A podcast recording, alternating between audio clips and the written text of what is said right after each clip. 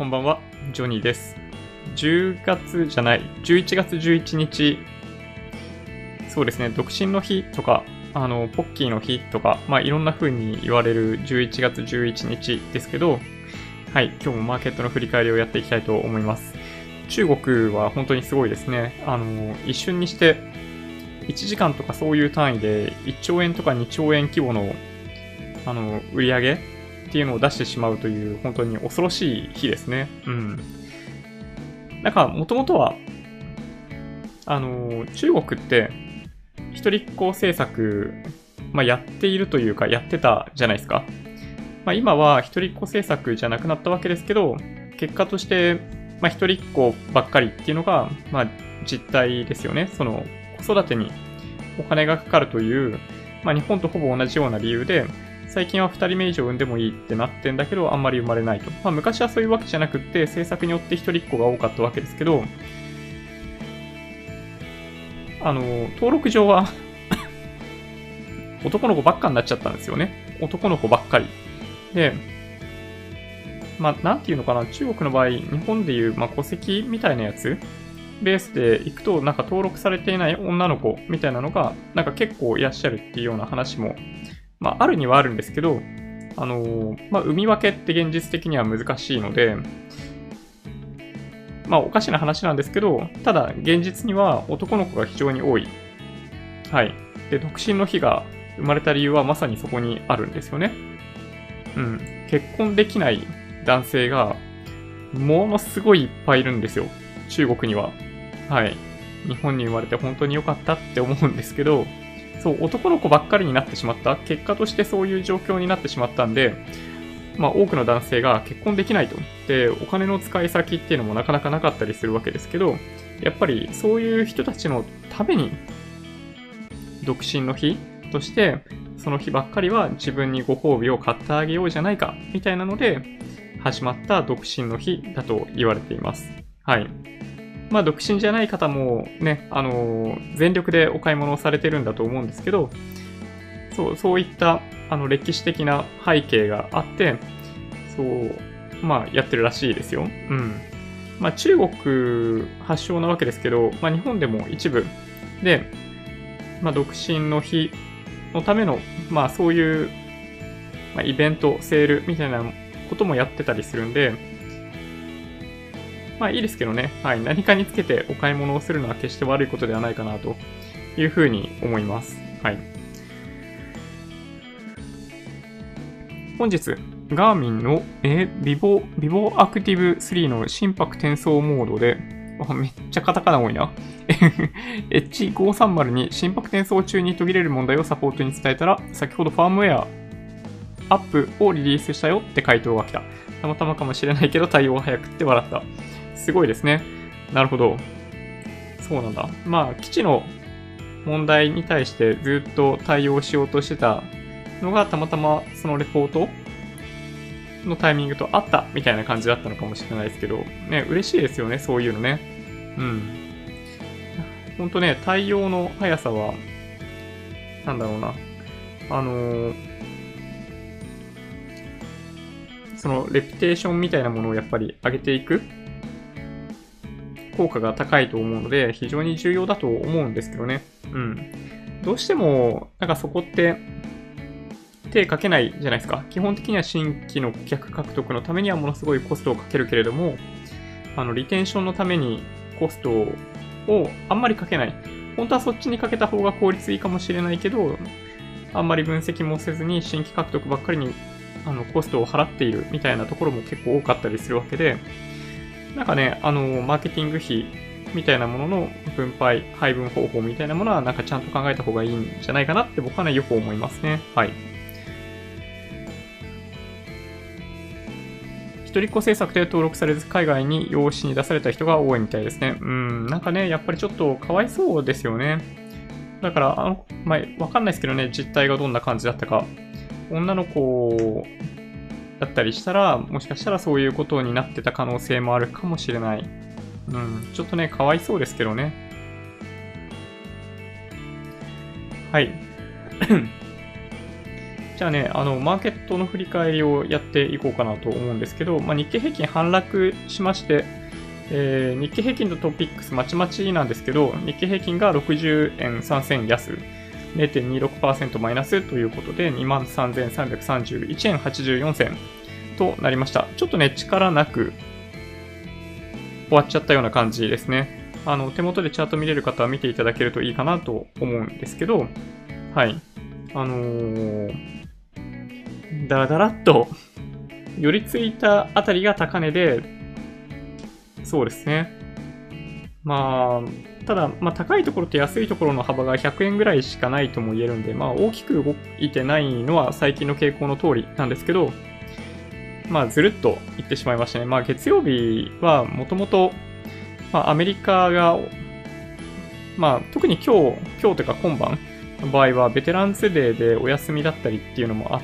て、まあ、商いが細いですね。まあ、ただ一応それでもなんだ、売買代金にちょうえん超えてたりするんで、まあ、そこまでなんか悪い状況ではないと思うんですけど、なんかあんまり盛り上がりに欠けるいちにちだったかなという気がしますね。ちなみに今日の売買代金はにちょうせんはっぴゃくおくえんという風になってますね。まあ、決して、まあ、に, にちょうえん割ってるわけではないんですけど、最近の中ではやや少ない。うん。出来高も、まあ、じゅうにおくかぶみたいな感じ。値上がりせんにひゃくきゅうじゅうよん、値下がりななひゃくはちじゅうななみたいな感じなんで、まあ、日経平均だけ下げた、まあ、大型下げて中小型上げたみたいな相場らしいですよ。うん。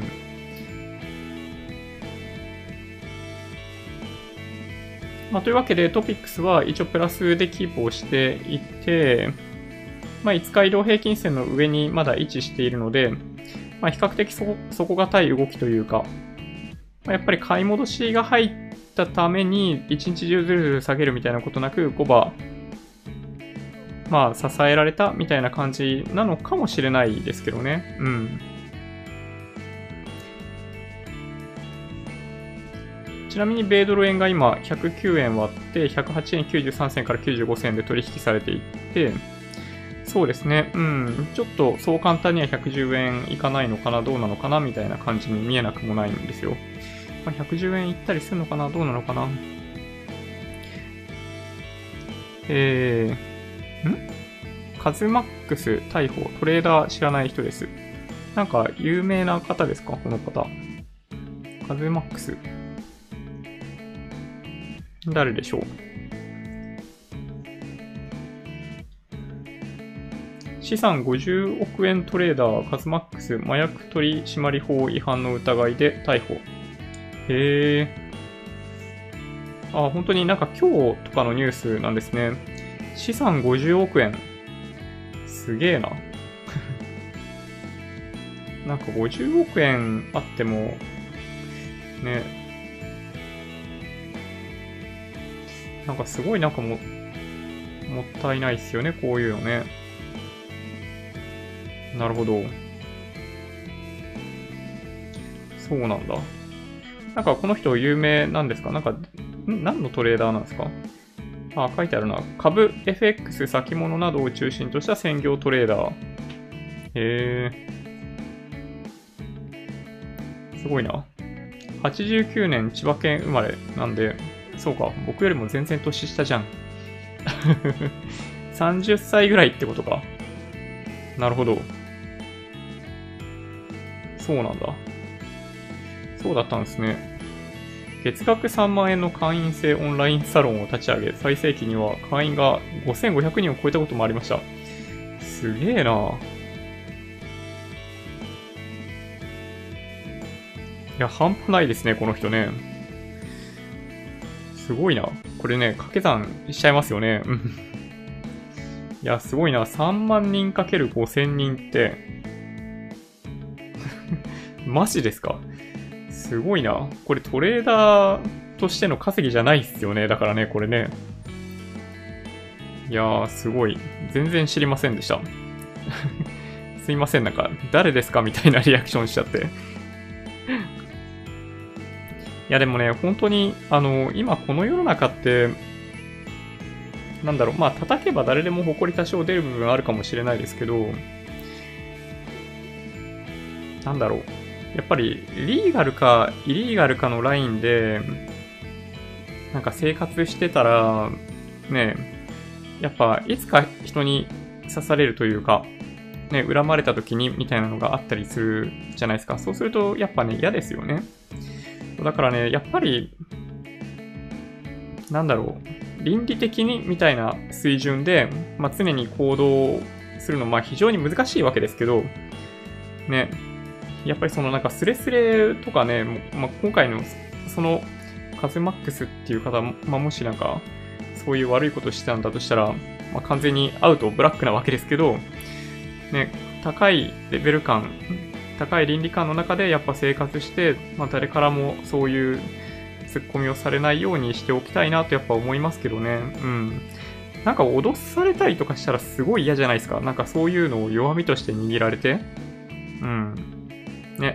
そう。だから、まあでもね、本当に人っていうのは弱い心に、そういう隙間に、なんか悪いものが入ってくるんで、ね、気をつけないといけないなと、こういうニュースを見ると本当に思いますね。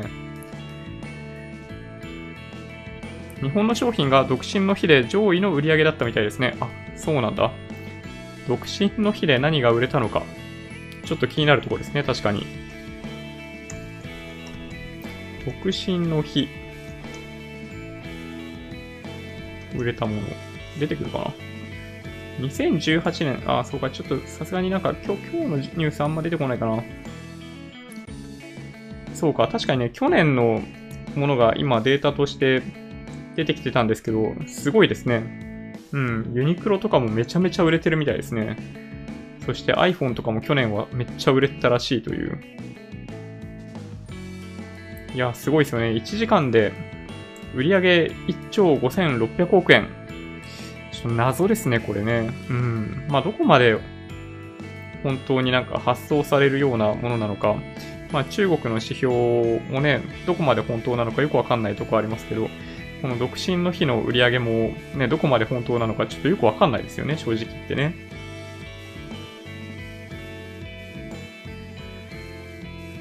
いや、すごいですね、でもね。うん、めちゃめちゃ盛り上がっている。いや、すごいな。テイラー・スウィフトとか出てきちゃってるもんね。上海のメルセデス・ベンツアリーナで開かれたオープニングイベント。いやー、すごい、半端ないですね。いや、中国はね、本当にすっごいエネルギーありますよ。まあ、会社に何人か中国の方いら、いらっしゃるんですけど、うん、やっぱり、なんかどうにかして、這い上がってやろうみたいな気持ちがものすごい。上海で生活をしていくためにはやっぱ並大抵の努力ではなんかそこに住み続けられないらしいんですよね。その物価の高さとか家の高さとかそういうのからすると。だからね、そう、もう彼らはねすごいっすよ本当に。うん。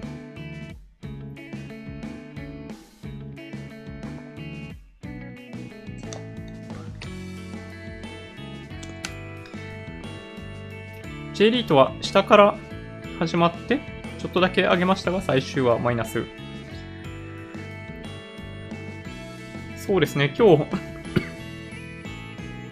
ちょこっとだけマイナスで終わってたような気がします。東証リート指数 れいてんさんにパーセント マイナスですね。これなんかやっぱりでもちょっと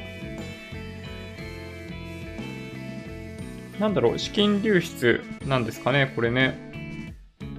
うん、チャートを見てるとやっぱりなんか少々崩れたような感じに見えなくないですけどね。うん。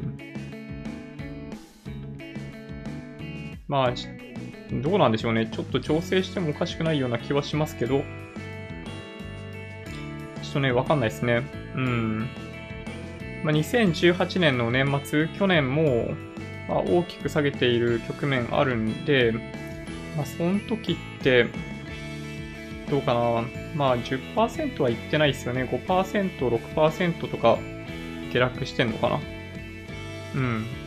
まあ、ただなんか今回はそんぐらいじゃ終わんなそうなチャートに見えますけどね。ちょっとね、東証リート指数、あの日足のチャート見ていただけると分かりますけど、まあ、結構えぐい下げ方してますね、確かにね。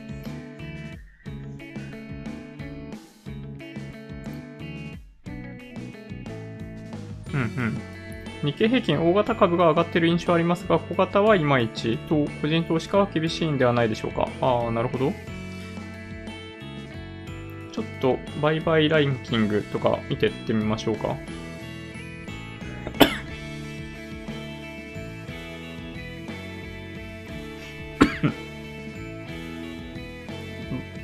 売買代金上位見てみると、まあ、イーティーエフ の続投いちいが、ソフトバンクグループ、マイナス いってんゼロいちパーセント。まあ、この辺は、まあ、業績発表されて間もないっていうこともあって、まあ、そうですね、あのー、まあ、みんな、総出でソフトバンクグループの売買やってる感じですね。うん。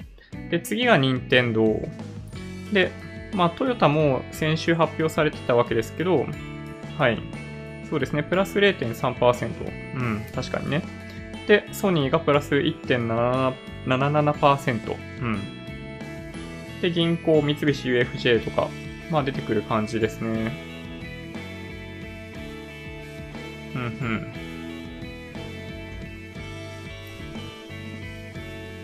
ちょっとマザーズとか、たまには見てみるか。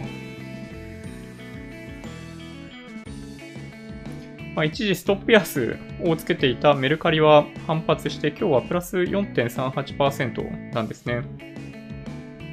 まあちょっとね、怖いですね。もうできないですよね。うーん。そうか。まあでも、なんかマザーズの売買代金上位銘柄とか見ると比較的上がっている銘柄多いようにも見えますが、うん。なるほど。そうか。ごじゅうおくもあったら数万のガジェットでは喜びを感じないんでしょうね。ある意味かわいそう。確かにな。うん、確かに。あの、昨日は AirPods Pro をなくしたんじゃないかって大騒ぎしていたわけですけど、なんか僕のレベル感が分かってしまいますよね。そういう意味でいくとね。うん。そう、に、さんまんのものでもね、ちょっとね、すっごい大騒ぎですよ。はい。ホンダのロング T 全体みたいです。ちなみにロング T じゃないですけどね、これね。あの、これいつのかな、これ、マクラーレンホンダの時のやつですね。えっと、マクラーレンホンダとして参戦していた時の最後の年じゃないかな、この T シャツ。うん。という気がしますね。比較的白と黒のシンプルなデザインで、はい。多分この翌年からトロロッソに供給するみたいな感じになっていたような気がします。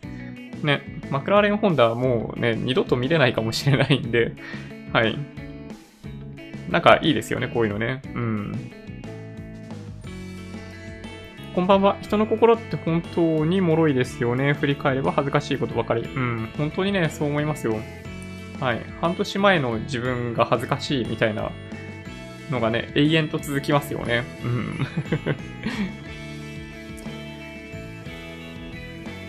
ジョニーさんは株式投資をしていた頃はうまくいかなかったんですか？前に話していたら申し訳ないですが、辞めたきっかけって何ですか？えっとですね、リーマンショックですね。一言で言うとリーマンショック。うん。あのー、うまくいってなかったわけじゃないんですよ、その前まで。あのー、ちょいちょいお話に出てくる、まあ、今も、売買代金上位の中のお話に出てきた、任天堂とかで、まあ、当時、最高値がななまんえんだいとかなんですけど、そう、あの時ね、あのー、ストップ高とか、なんかしょっちゅうなっていて、信用取引で任天堂を買ってとかってやってましたよ。うん。いやもうめっちゃ増えましたよ。いやビビりますよ。うん。あの金額の株で、そう、ストップ高ってね、すごいですよ。うん。いや、ストップ安も経験しましたけどね、それと同じぐらい。ね、本当にね、それがちょっと恐ろしくって、なんかね、これやってられんなと思いました。さすがにね。うん。なんかやってる過程で、やっぱ精神的になんか仕事に集中できないし、で、まあリーマンショックで全体的にずっと落ちてっちゃうし、すごい多くの銘柄でストップ安になっていて、そもそも取引できないしみたいな状態だったんで、まあこんな風になっちゃうこともあんのかと。なんか流動性が低くなると、なんかああなっちゃうんだなっていうのが恐ろしくって。そう、それで、まあそうですね、資産だいぶ、まあ、減らした。まあ増えた分全部吹っ飛んだんですけど、リーマンショックで。まあそれで、それプラスさらにマイナスぐらいになって、なんかこれは、なんかまともにやってたらダメだなということで、まあ、個別株投資からインデックス投資に切り替えたんですよね、そこから。でまあ、本当にね、あのー、ただインデックス投資が正しいのかどうかっていうのはね、しばらくずっと分かんなかったですよ。なんでかっていうと、あのー、民主党政権下で全然株価上がんなかったんで。うん。だからね、こう、この投資なんだろうなと。ドルコスト平均法がいいとか言ってるけども、全然株価上がんねえじゃねえかみたいな。そんな感じでした、正直言うとね。はい。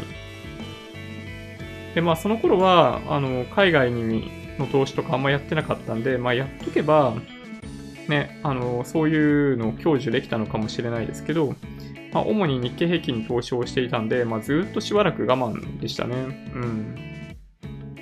まあ、でもね、本当に長い期間かけて、いろいろ試して、ね、アベクロ相場がやってきて、そう、急激に、パフォーマンスが良くなって、でまあ、それで今みたいなスタイルに、まあ、至るわけですけど、うん、いやね、結構時間かかりまして、まあ、もともと投資信託ってそこまで今みたいにいい商品が揃っていたわけではないんで、うん、やっぱり最終的には相場から退場してっちゃう人がすごい多かったように思います。はい。ライブドアショックとかあったあのにせんごねんとかろくねんとか多分 あ, あの頃とかってのはもう本当にね、あの株がブームだったんですよ。ね、そう今思えばね、あれはやっぱりバブルだったんだなというのがわかる状況だったりしたわけですけど、そう、まあそういうのも経験した上で今に至りますね。うん。まあでもね、本当にいい経験できたかなと思います。はい。今よりも投資に使っていた規模もそこまで大きくなかったんで、はい、あの致命的な痛みになることなく、なんとか退場させられずに生き延びたみたいな感じですね。はい。最近は儲けてますアピールで、えー、サロン開いて情弱するのが流行っている。みんな養分です。なんかね、そうだから、ね、良くないですよね、本当に。あの基本儲からないじゃないですか。うん。あの、人に言われたことをやって儲けられるようなビジネスって基本ないですよね。だってね。ね、だから、なんだっけ、そのさっきの、ん?月額さんまんえんとか言いましたよね。で、ごせんにんいるってちょっとなんかやばいっすよね、マジでね。うん。どう考えてもトレードやるよりもサロンの会費の方が儲かるっていう構造になってますよね。うん。いやでもね、本当にね、あのー、なんだろうな、結構いっぱいいらっしゃるじゃないですか。ね。エフエックス とか シーエフディー とかもそうだし、個別株投資の、あのー、そういう内容 YouTube で配信されている方結構いらっしゃいますけど、ね、あれで儲かると思うたら危ないですよね、相当ね。はい。今もうもっとすごいなんか口悪い言葉が出てきちゃいそうでしたけど、まあそこで学んでくれればいいかなという気はしますけど、うん。まあね、本当に良くないなと思います。だからあのまあ真逆を行くのはね、あの僕がいつも見ているジンさん、はい。ジンさんの動画はそういう意味では。あのね、参考にならない投資手法について教えてくれるというね、はい、エンターテインメントとしての素晴らしさをなんか教えてくれるチャンネルなので、まあ、僕は大好きなんですよね。うん。まあでもなんかそんな仁さんもなんか最近結構復活しているっぽくってね、昔みたいにマスクしてベッドからみたいなのはなんかあんまなくなりましたね。うん。なんかね、あのあそこに登場する猫もいつもなんかすごい可愛いというか、なんかテーブルの上でねあんな表情をする猫ねいるんですね。すごいなと思って。うん。一人旅系の動画上げてる YouTuber が結構いてつい見てしまいます。ああ、なんかね、いいですよね。なんか僕もね、Vlog、本当はもっと上げたいなと思うんですけど、なんかね、思ったより難しいんですよ。やっぱり、まあ、投資の動画とかもそうですけど、どういう内容で、どういう風に公開するみたいな、まあ、ある種そのストーリーみたいなものをある程度頭の中に思い描いた状態で撮り始めないと、あのだらだら撮っててもね、なんか後で全く使い物にならないんですよね。うん。そう、これがね、本当に大きな悩みで。はい。ちょっとまあ、いつかそういうのをチャレンジしたいなとも思ってます。はい。はい、あの、はい、イケメンと言っていただけるのは本当にありがたい限りでございます。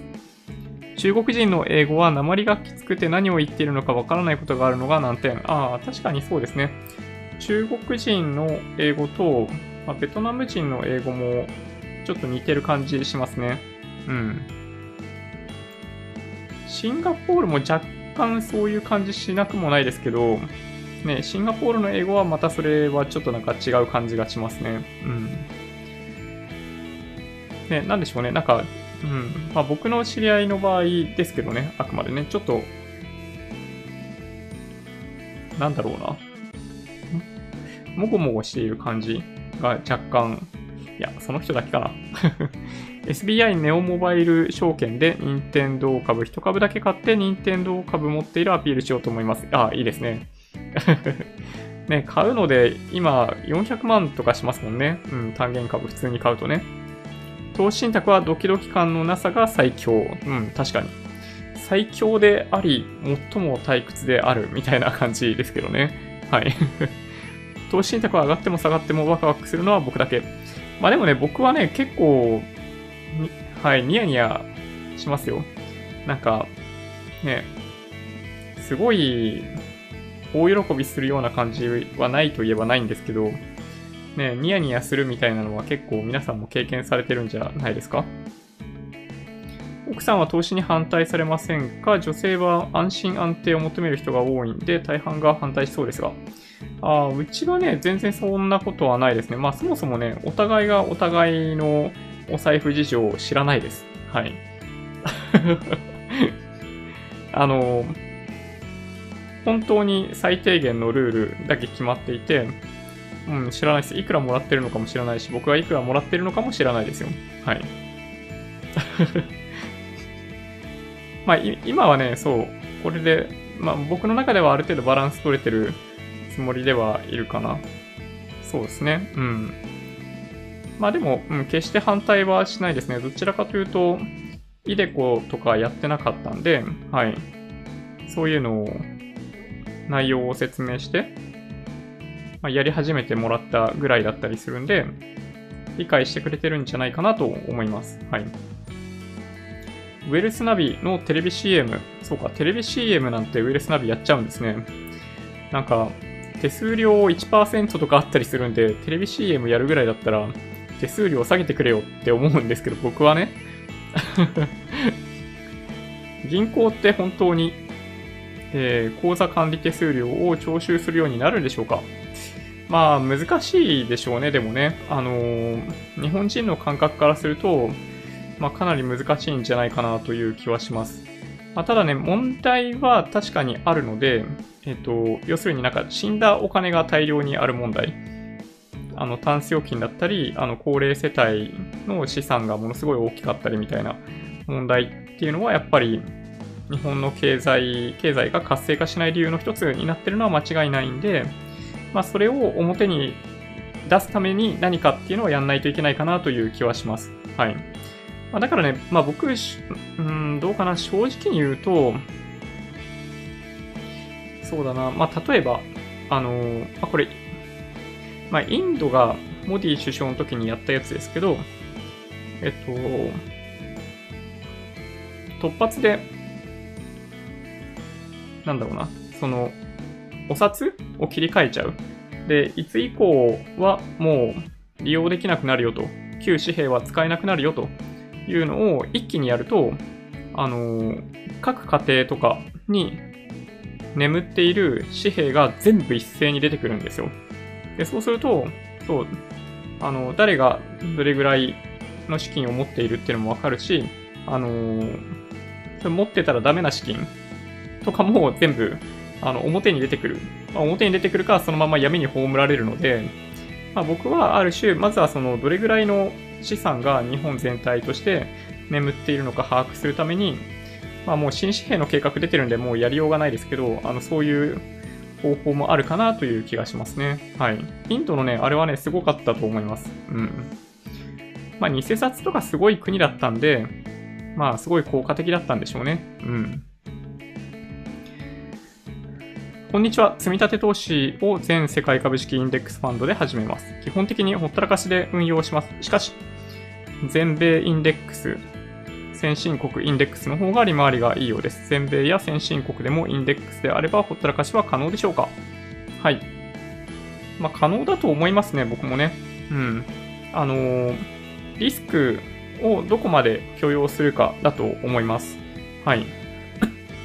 で、リスクを高くすれば高くするほど基本的にはその、まあ、リスクプレミアムみたいな部分もあってリターンっていうのは長期では高くなる傾向があると僕も思います。はい。なので、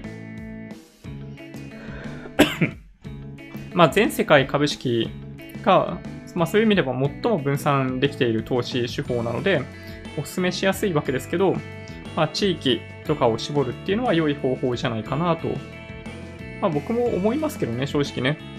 まあ、だから、まあ、先進国株式、エムエスシーアイ 国債とかだと、結果として時価総額ベースなんで、アメリカ株がななわりぐらいになる。まあ、そうすると、北米を中心にしている投資と、まあ、そこまで大きく違う投資成果にはならないので、まあ、その辺で、まあ、長期間にわたって持ち続けるでいいんじゃないかなと僕は思いますけどね。うん。あの先日紹介した山崎さんの本とかだとトピックスとか出てくるんですけど、やっぱね、長期投資っていうのを考えたときにトピックスはね、ちょっとね、進めにくいですよ。ね、だって平成のさんじゅうねんかんでトピックス、日経平均どうなってます？だって。ね。まあ、とか思うとね、うん。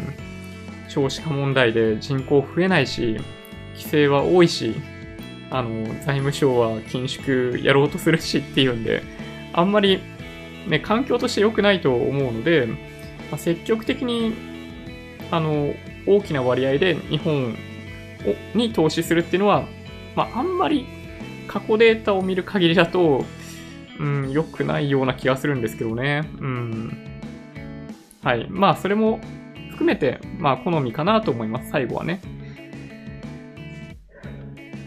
インデックス投資は私みたいな投資のこと全く分かっていない頭の悪い人間でもできるのがいいですよね。いや、でもね、本当にインデックス投資はそういう意味では、あのー、誰でもできる、しかもリスクが比較的少ない投資手法に一応なって、まあ、その何のインデックスに投資するかっていうのによって、リターンっていうのはもちろん変わってくるわけですけど、やっぱり、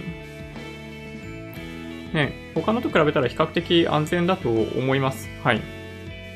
ね。まあみんなインデックス投資し始めちゃってどうしようみたいなのもね、先日動画であげましたけど、まあでも今の段階ではね、あんまりそういうのを心配する必要はないかなという気がするんで、うん。まあいいんじゃないかなと思います。はい。ジンさんも変な奴らのサロンに入って養分になるなと言ってました。ああ、そうなんですね。ちょっとした感動してしまった自分はちょろいなと思いましたいやでもね、本当にあのー、人からなんだろう、そういう情報を得られるわけがないですよね。だって投資がすんごいそんなに儲かるんだったらね、サロンなんてやる必要ないんですよ。これはね、あの不動産屋さんがなんかよくわかんない投資用不動産を売りつけようとしてくるのと全く同じで、いやそんなに儲かんだったらお前いくらでも金借りて や, やればいいじゃんみたいな感じになるわけですよ、僕の目からするとね。うん、いやもうね、本当にもういろんな話がね、特にサラリーマンとか公務員とか、なんかそのある程度社会から認められているなんか役職だったり地位だったりっていうのを持っている人たちほど騙されるんですよ。はい。で、騙されていることにも気づいていない可能性があったりするんで、いやもう本当に気をつけた方がいいですよ。もう投資はねあのーなんだろう、インデックス投資に限ると思いますね。はい。不動産投資も、うん、あんなに難しいもんないと思いますね。あの、安い物件なんて、回ってこないですよ。あの、普通の人たちには。だから、僕はね、本当にね、やんない方がいいと思っちゃってるんですけど、はい。ね、なんかよくわかんないけど、不動産投資やりたいっていう方、ね、多いですよね。うん、かなりリスキーだと思いますけどね。うん。はい。まあそう、なんかそういう意味ではね、あの、もふもふさん、もふもふ不動産のもふさんは、あの人はすごいですね。やっぱり、不動産絡みのコンテンツになった瞬間に、やっぱその、なんだろう、解説の内容の深みがもう全然違うというか、うん。すげえなと思いますね。すげえなと思うんですけどね。うん。不動産投資はね、ちょっとね、真似ができない。ね、物件が見つからないし、あの、運営にものすごいコストがかかるんで、あれはね、やりたくってもなかなかできない。そう、まあ、だ、だからね、まだそういう意味ではリートを買うとか、あの、不動産セクターの株を買うとかの方が、まあ僕はいいんじゃないかなと、まあ正直言うと思いますけどね。うん。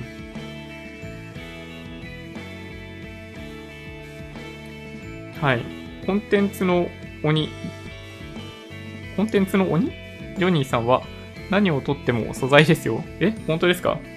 いや、ほん、結構ね、悩みますよ。いつも何をお届けしようか考えるのがね。うん、すごい。ね、日々、はい、苦しんでます。はい。それならフランス人の英語も同じだよ。ああ、まあ確かにね。フランス人の英語は、英語はね、音が全然違うんですよね。はい。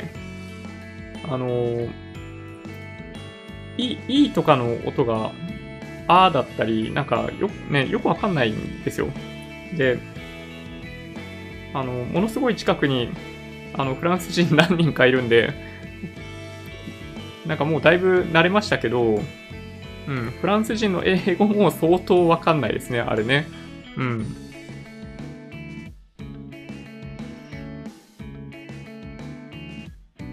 一人旅系なら YouTuber、スーツ旅行とてもおすすめ。うーん。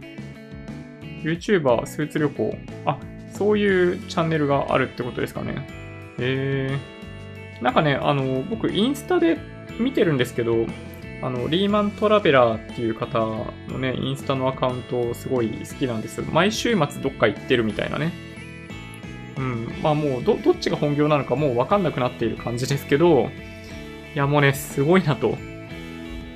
なんかね、やっぱ届けている内容に、まあインスタなんで、まあ写真だったり、まあ軽い動画だったりみたいな感じですけど、あの、まあその、機能、機能としてのって話じゃなくて、そのストーリーがあるんですよね、やっぱりね。そう、見てて面白い。あれね、すごいなと思います。ちょっとね、ああいうの苦手なんですよね。うん。でも外国人って、えー、母, 母国語なまりを気にしないで堂々と英語喋ってるとこが日本人と違うから世界に堂々と出ていけるんだろうね。うん。そう、まさにそうですね。はい。そうそう、そうなんですよ。日本人はね、やっぱり話さなすぎ、うん、だと思いますね。まあ僕もね、人前で話すのものすごい苦手なので、まあ今でも結構悩みますけど、そうですね。うん。みんな関係なく結構喋りますよね、どこの国の人もね。うん。あの、さんねんかんぐらい英語を勉強したら彼らはね、あの、マジでね、真剣に僕英語できますって彼らは言うんで、あの、それが当たり前なんですよ、向こうの価値観でいくとね。うん。まあでもね、その方がなんか幸せかなと思うことはよくあります。はい。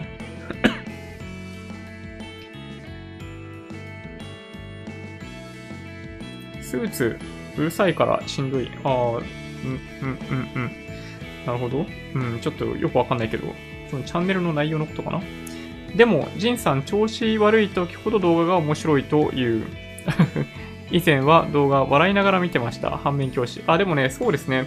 あの、このチャンネルもそうですよ。これね、すごいわかりやすくって、最近株価調子いいじゃないですか。あの、再生回数ね、だいぶ減りますよ。うん。あの、ものすごい急落したりとかしたとき、すっごい再生回数伸びるんですよ。うん。だからね、本当にね、あの、上がってるときは、みんなね、何も気にしてないし、検索してない。うん。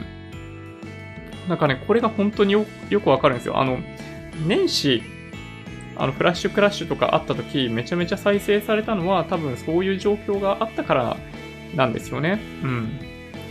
いやもう本当に、あれがなかったら、ね、投資系コンテンツどんどん配信しようなんて思わなかったんで、ね、すごい、にせんじゅうきゅうねんだなと思いますね。なんかもう半分終わった気分でいますけど。ね、今じゅういちがつなんで、まあだからあれから丸々じゅっかげつとか経った、じゅっかげつ以上経ったわけですけど、ね、うん。いや、すごい毎日配信するのがこんなに楽しいとはっていう感じですね。シンガポール英語、シングリッシュというようですよ。そうなんですよ。シングリッシュ。うん。あの、各国、やっぱりね、訛りがあるんで、ただね、聞いていくとだいぶ慣れますよ。うん。最近はね、ちょっとね、あの、北欧の訛りが難しいなとよく思いますね。あの、日本でも東北の人ってあんまり口大きく開けないとか、早口だったりとかってあるじゃないですか。同じような感じなんですよ。はい。ちょっとね、ごめん、何言ってっかわかんないみたいなのが、はい、すごい今でもありますね。自分は、メガバンクから、えー、口座維持手数料を取るようになると思います。休眠口座あるだけで銀行のダメージらしいんで、そのうち一斉にやるんじゃないかな。そして、えー、浮いた層はネットバンクが借り取るでしょう。まあ確かにね、あの、休眠口座に入ってるお金とかもう銀行好きに使ったらいいんじゃないかなと僕もね、思い始めますよ、やっぱり。うん。ね。ホリエモンのサロンが月いちまんぐらいだったかな。そうなんだ。結構ね、取るんですね。それぐらいの金額ね。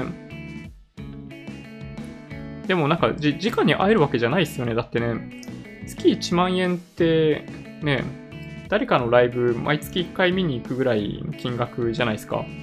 そんなにすごい話が聞けんの？そういうのって。って思っちゃいますけどね。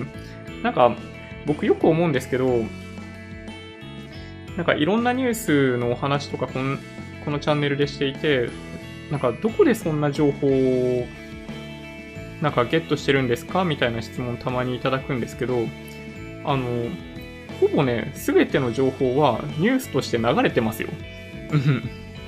あの、特別なことなんてする必要全くなくって、あらゆる情報は普通にニュースと、ニュースの記事として流れてきているので、それを読めばいいだけなんですよね。で、なんか、あの、まあ、多分、あの、堀江さんの場合、その特定の、なんか事業をやって、その中でどうだったとかっていう、その裏の話があるんで、多分すごい価値があると思うんですけど、なんか例えばその、さっきの、なんか、億トレーダーみたいな人のね、オンラインサロンだった場合って、なんかそういう話が、そういう話がなんか出てくるような感じもあんまりしないですよね、正直言ってね。そう、だから、ね、あの値段ってちょっとやっぱね、法外な気がする。どっちかっていうと、そのなんかやっぱり情弱ビジネスだとしか思えない。なんか、なんかこういう形で、オンラインサロンっていうものが、なんか悪い風に、そのさっきのトレーダーさんの場合の印象で与えられてっちゃうと、なんか良くないなと思いますけどね。うん。なんかそのエクスクルーシブな場所としてのオンラインサロンで、あの、ちょこっとお金を出して、もっとより密なコミュニケーションが取れるっていうのは、まあ、決して悪いことではないと思うんですよね。うん。不動産投資の所得は、えー、労働所得だと思う。ああ、それね、僕もね、まあ、はい、ひゃくパーセント アグリーですね。うん、なんかね、うちね、親が昔、あの、不動産、あの、アパート持ってて、あのー、子供ながらに、なんだろうな、その、家賃滞納されてて、その、部屋に電話かけてとかっていうのをやってるのを見てたんで、うん、あれはね、やっぱすげえ大変だなと思って見てましたよ。なんかあったら電話かかってきて直さないといけないとか、あの、ね。そう、だから、まあそう、うん、そう。本当にね、労働所得だと思います。あれはね、ガチでやらないと、はい、やられると思いますね。漫画の正直不動産読んでたら知らないことばかり。ああ、面白いっすよね。はい。正直不動産。僕もなんか、今年の前半、あの、会社の同僚に教えてもらって読み始めたら、うん、面白いですね、やっぱりね。そうなんですよね、不動産ってやっぱり、なんだろうな、うん、まあ、彼らが、まあ、顧客のために商売をしているわけではないっていうのが原点ですかね、あれね、やっぱりね。うん。まあ、僕も、なんかね、本当良かったなと思いますよ、その、まあ、おおよそよねんかごねんまえぐらいに、なんだろうな、何人かで所有していた、何人かで、その家族の何人かで所有していた物件を売るみたいなことをやったんですけど、やっぱその時もうやっぱいろいろ調べたら、ね、あの、いい話、悪い話とかすごい出てきて、ね、あの、両手取引狙ってくるわけですよ、やっぱり。ね。もうやっぱりね、あの、不動産屋さんの手数料 さんパーセント とか平気で取っていくっていうのは、ちょっとね、やっぱきついなと思いますけどね。手数料としてちょっと高すぎるような気がするのは僕だけでしょうかね。うん。不動産投資は投資というより事業のような気がします。ああ、そうですね。まさにそんな気がしますね。はい。経営ですよね、あれね。ニーサも延長してないかな、してほしいな。ね、本当にね、願いますね。まあ、積み立て ニーサ が、例えば、ひゃくにじゅうまんになるとかね、そういうのでも十分嬉しいわけですけど、まあ、ないでしょうね。この流れだと。僕のおじいさんは、えー、国鉄を定年退職した後、車と宅建の免許を取って、不動産屋を始めて、人財産を築いてました。もうすごいですね。バブルで時代が良かったってこともあるんでしょうかど。なるほど。すごいですね。定年退職した後ですからね。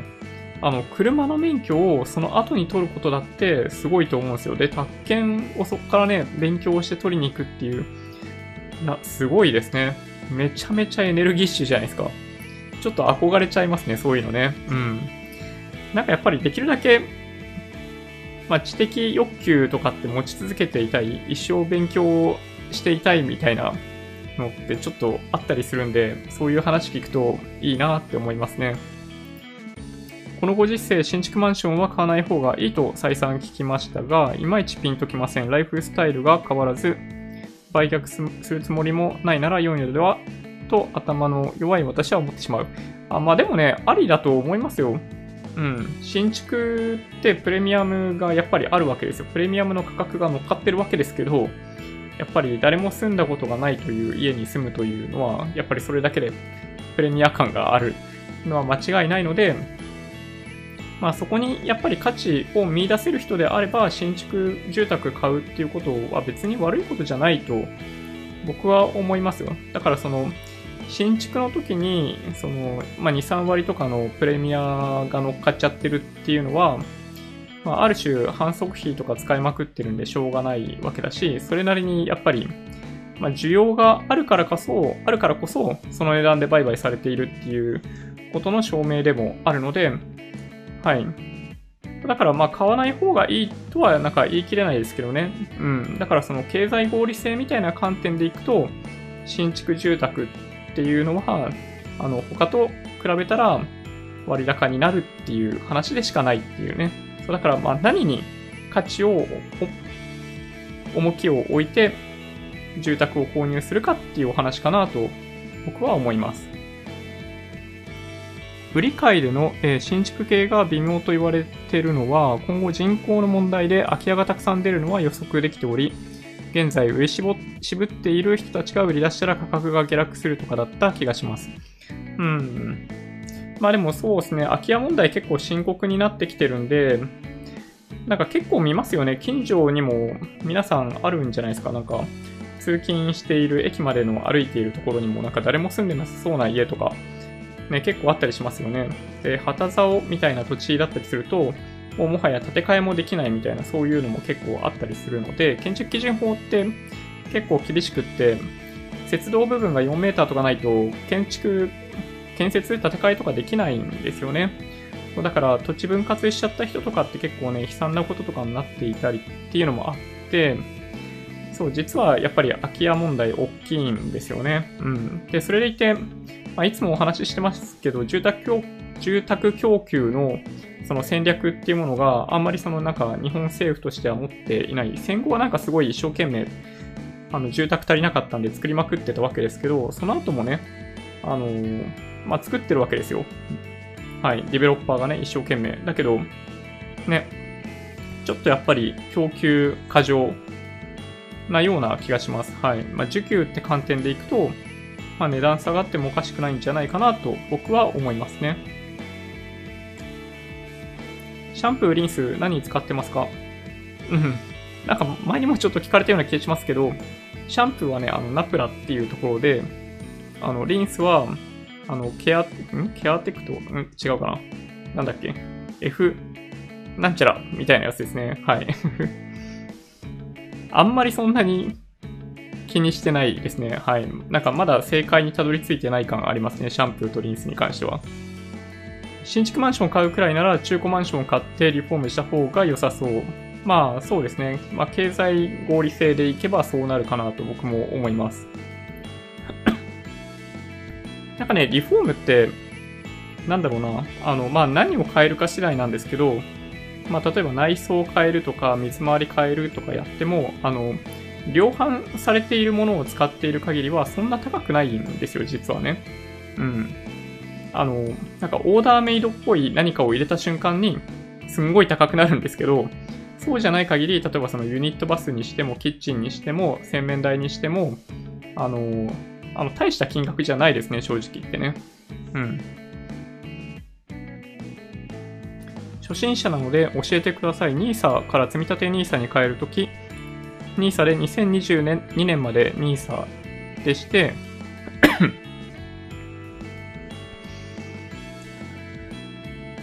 その後積み立て ニーサ に変更した方がいいんかなと思うんですが、それはダメなんですかね。あ、いや、それでもいいんじゃないですか。うん。まあいつ変えてもいいと思うんですけど、えっとなんだろうななんだろう、ロールオーバーできるわけじゃなくなっちゃうので、結局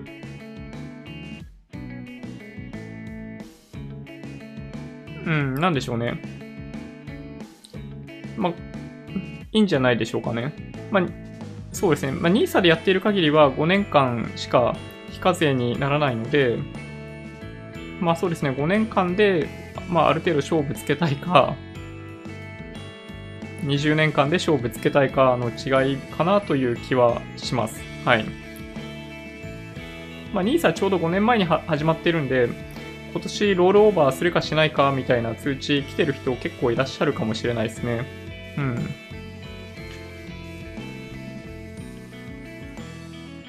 日本人でも日本語の方言なまりは全部は聞き取れないから、外国語学習の時は聞き取りに神経質になりすぎる必要ないんだよな。でもね、本当にね、それはその通りだと思いますね。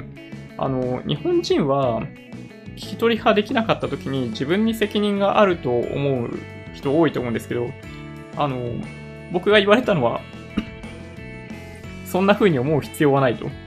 あの、自分がわかんないような英語を喋ってる、喋ってるやつが悪いという風に思った方がいいよとあの言われたことはありますね。はい。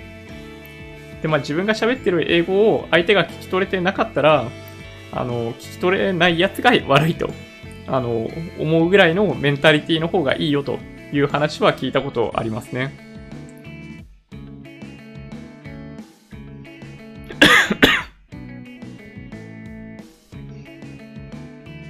中古マンションも中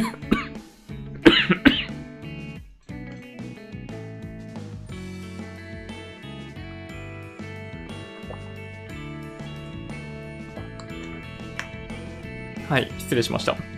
中古マンションも修繕費が、えー、潤沢にあるか調べてからじゃないと怖いですよ。ああ、そうですね。うん。あのー、集合住宅はやっぱり空き家が結構出てたら、もうそれだけでやめた方がいいかもしれないと僕は思ってますね。はい、空き家が出ていなかったとしても修繕費があの実は全然足りなくってものすごい高い金額をみんなからもらわないといけないとかね。で、どんどんなんだ管理費積立金が上がってっちゃうとか、あの平気であるんですよ。新築で売るときって特になんだろう最初管理費とか安く設定してスタートするとかってね、これ常套手段なんですよ。ね、僕に言わせればね、それ詐欺じゃないのって思いますけどね。あの、持続可能ではない管理費積立金で入居するときに説明するってね、ほとんど犯罪に近いんじゃないかなと僕は思うんですけどね。まあでもあの、普通にそういう形で営業を行ってるみたいですよ。はい。新築が否定されるのって購入した時点でさんわりぐらいは無条件に負債になるのと、ライフスタイルっていくら自分が望んでも将来はわからないし、市場が縮小していくからでは、もちろんそれ以上に価値を認めるならばありかと。うん。そうですね。はい。そう思います。うん。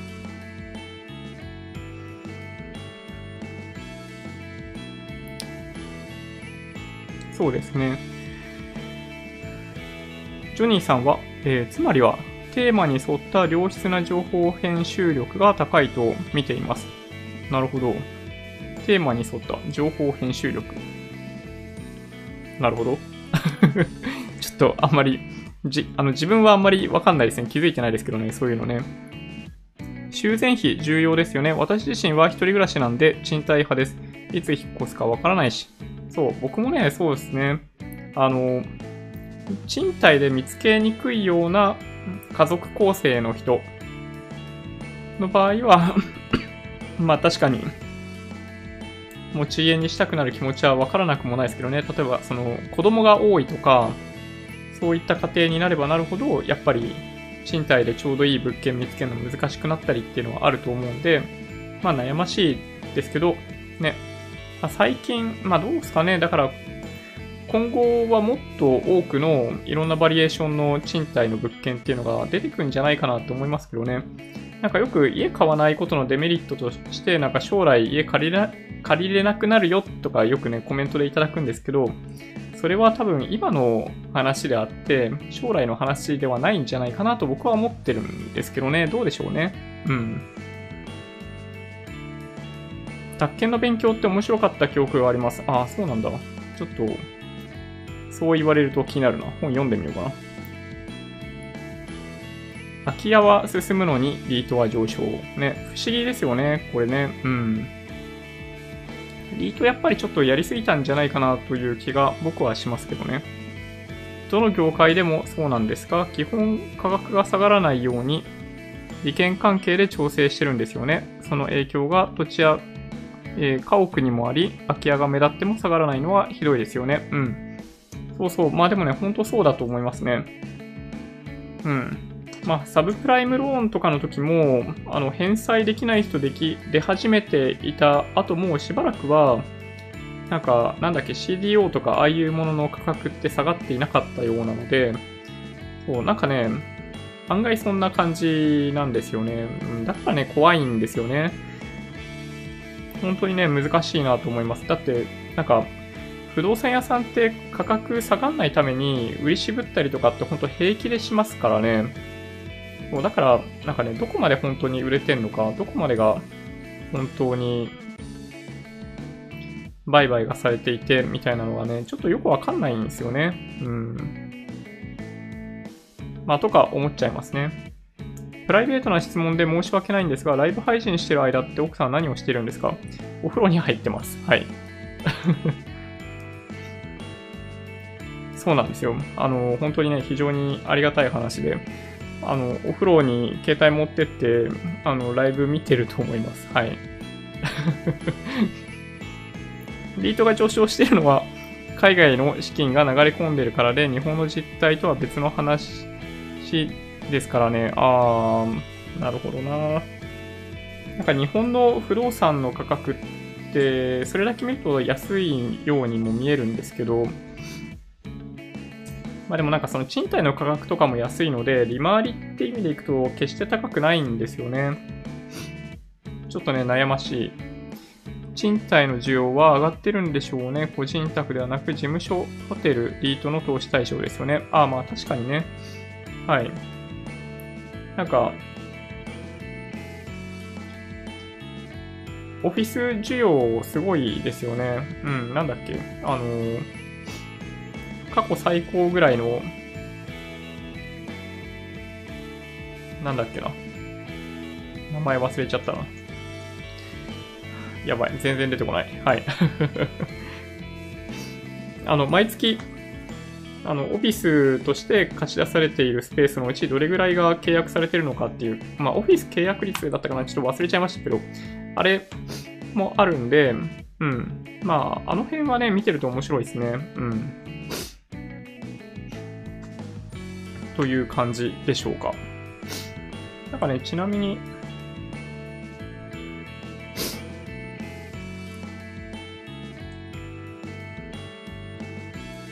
僕がメモっているニュース、全然見えないね。見えるわけないね、これね。見えるわけがない。なんか毎日、あの、フィードリーってアプリを使って、あの、ニュース、ニュースそのものをどんどんクリップしてってるんですよね。そう、まあ、まだ読んでないもの多いんですけど、まあ、今日は内閣支持率とか各政党の支持率とかも出ていて、で、あとはイギリスの ジーディーピー が一応しちがつはプラスになっていて、あの、まあ、に四半期連続でのマイナス成長っていうものを回避できたみたいなニュースもブルームバーグで出てますね。で、まあ、あとは世界的なところでいくと、やっぱり香港の銃撃で、あの、また重症になっているみたいな話が出てるんで、ちょっと不安定ですよね。うん。すいません、ちょっとなんか鼻、鼻かんできます。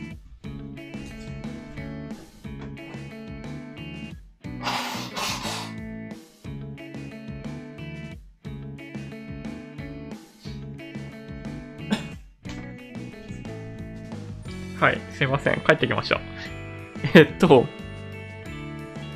まあ、それ以外だと、あの、個人的にはね、このリフトが自動運転試験車にクライスラーのミニバン追加っていうのがあって、これウェイモとアルファベット傘下の、Google のアルファベット傘下のウェイモと一緒にやってるやつなんですけど、そう、彼ら結構ね、本当に無人タクシーの走行距離をガンガン伸ばしているっていうのがあるんで、結構注目ですね。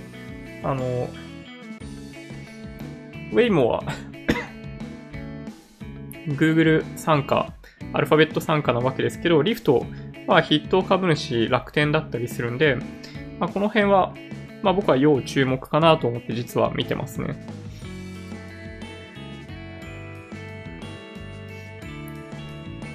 まあ、あとは エスビーアイ 証券と、まあ、地銀の資本業務提携とか、結構ニュースでね、ちょいちょい出てきますね。あとは今日は景気ウォッチャー調査の結果とかも出てきてたんで、まあ気になる方は見ていただけるとって感じかな。まあ結構悪いですね。はい。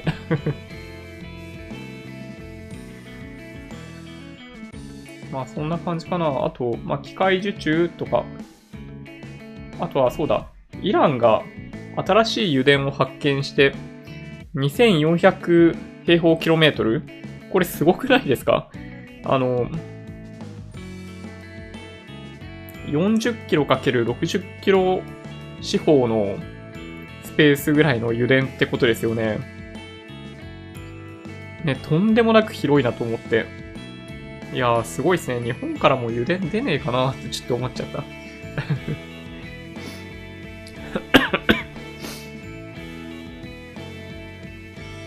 旅先、ん?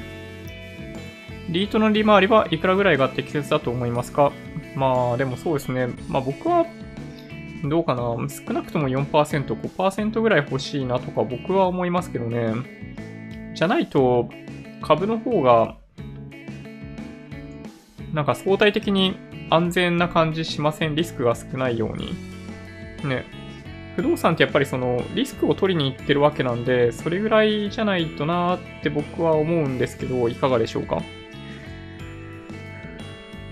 旅先で、えー、海外観光客と英語で話せたらなぁと思い、本気で英会話勉強をしたいんですが、どのように勉強されました？ちなみにオンライン英会話教室を試してみたいです。すでにヨガはオンライン。おお、ヨガ、ヨガオンラインなんですね。えっと、オンライン英会話で一番メジャーなのはレアジョブですね。で、価格とかで見ていくと ディーエムエム 英会話とかもあったりするんで、まあその辺で毎日にじゅうごふんとかっていうのをあの英会話でやり始めたら、まあ、結構いけるんじゃないかなとは思いますね。で、まあ、あとはあの座学がもし必要であれば、本当に基礎的な勉強が必要であれば、単語力上げたければ、あのアイノーみたいなアプリすごい安いんでやっていただくのもいいかなという気はします。まあでもね、本当そんなもんですかね。はい。話せるようになるんじゃないでしょうか、最低限は。まあ、僕もね、あんまりちゃんと話せてないですよ、今の段階でも。はい。仕事が絡んでるんで、あの、気合でやってるだけですね。あの、気合でやっても分かんないものは分かんないし、もうしょうがないっていう感じですね。はい。賃貸だと、およ、ライフが今年の初頭に入ってきて面白いなと思ってるんですが、よくよく考えれば、レオパレス似たようなものかもしれませんね。あの、そうなんですよね。たまに、この、動画でも取り上げてますけど、およちょっとね、中途半端ですね。値段がね、安くないんですよ。まあ当たり前なんですけど、簡単に入ることができるんで、値段がちょっと高い。期間とかも短い期間で借りれるんで、やっぱその分高いんですよ。で、物件の数も少ないんで、ちょっとね、正直言って今の段階では利用価値あんまないかなと思います。その日本国内においては。ただその、およはインドでものすごい流行って、というか人気があるサービスになっているんで、なんかその社会的な背景とかもあるんだと思うんですけど、なんかそのバックグラウンドをちょっと知りたいなとは思いますね。うん。もしかしたら日本にフィットするかもしれないし、やっぱしないかもしれない。まあ僕はね、どっちかっていうとあんまフィットしないんじゃないかなと思ってます。はい。香港はマジでひどいですね。えー、香港警察がバイクで人引きまくってました。おお、本当ですか？怖いですね。モヒカンで肩パッドについてトゲつけた方がいい。やばい。そういう世界やばいですね。もう地の果てですね。やばいな。修羅の国。香港。やった。ガソリンが下がる。えー、不経済車に乗っている僕は嬉しい。ね、本当に。まあただイランは輸出先がものすごい限られているので、今現在だとまあちょっとね、厳しいですね。あの早く仲直りしてほしいです、正直言って。うん。まあイランはね、決してそんなになんか悪いことしてるようにはあんま思えないんだけどな、僕はね。 エスビーアイ が福島銀行に出資して業務提携するニュースを見て、福島銀行の株価ググったらろくじゅうななえんプラスで今日さんびゃくじゅうえん、すっごい上昇ですね。福島銀行株買った方がいいですか？めちゃめちゃリスキーですね。うん。まあね、あの、噂で買って事実で売るかなという気がします。はい。株とリートの違いは実物があるかないかの差かな、えー、皆さんと意見は違うかもしれませんが、まあ、なるほど。なるほど。まあね、リート悪くないと思うんですけど、うん、なんかね、例えば三井不動産とか三菱地所とか、ああいう会社が自分のところで抱えて運用する物件と、あの、まあ、そうじゃなくってリートとしてなんか出しちゃうような物件とかって、あの、どういう違いがあるかなとか、なんかそういうのを考えたりとかすると、うん、ちょっとね、やっぱりあんまり ひゃくパーセント リートっていいよねって言い切れないところがやっぱあるんですよね。うん。難しいな、そういうのはね。はい。そんな感じですかね。はい。他なんかあったかな？結構ね、ほんと、ニュース見まくっているわけですけど、なんかね、月曜日はね、大体いつもそうなんですけど、あんまね、面白いニュースないんですよ。海外がまだ寝てるんで。はい。よいしょ。確かに株と比べるとリート利回り ごパーセント ぐらい欲しいですね。ね、そう思いますよね。不動産という特定のセクターに投資をするんだから、やっぱそれぐらい僕は欲しいなと思いますけど。はい。実物があるかないか、ビットコインと金の関係ですかね。うん。まあね、金はね、あの、持ち歩くとかって簡単にできないですからね、やっぱりね。ビットコインは今もきゅうじゅうごまんえんぐらいで推移してるわけですけど、はい。そんな感じかな？はい。えーっと、なんだっけな、今週、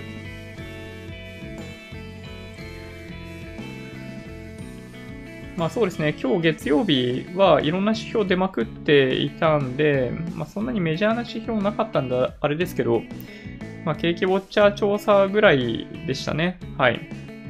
で、イギリスの市地区 ジーディーピー も出たんで、まあ、一旦落ち着いた感じですかね。はい。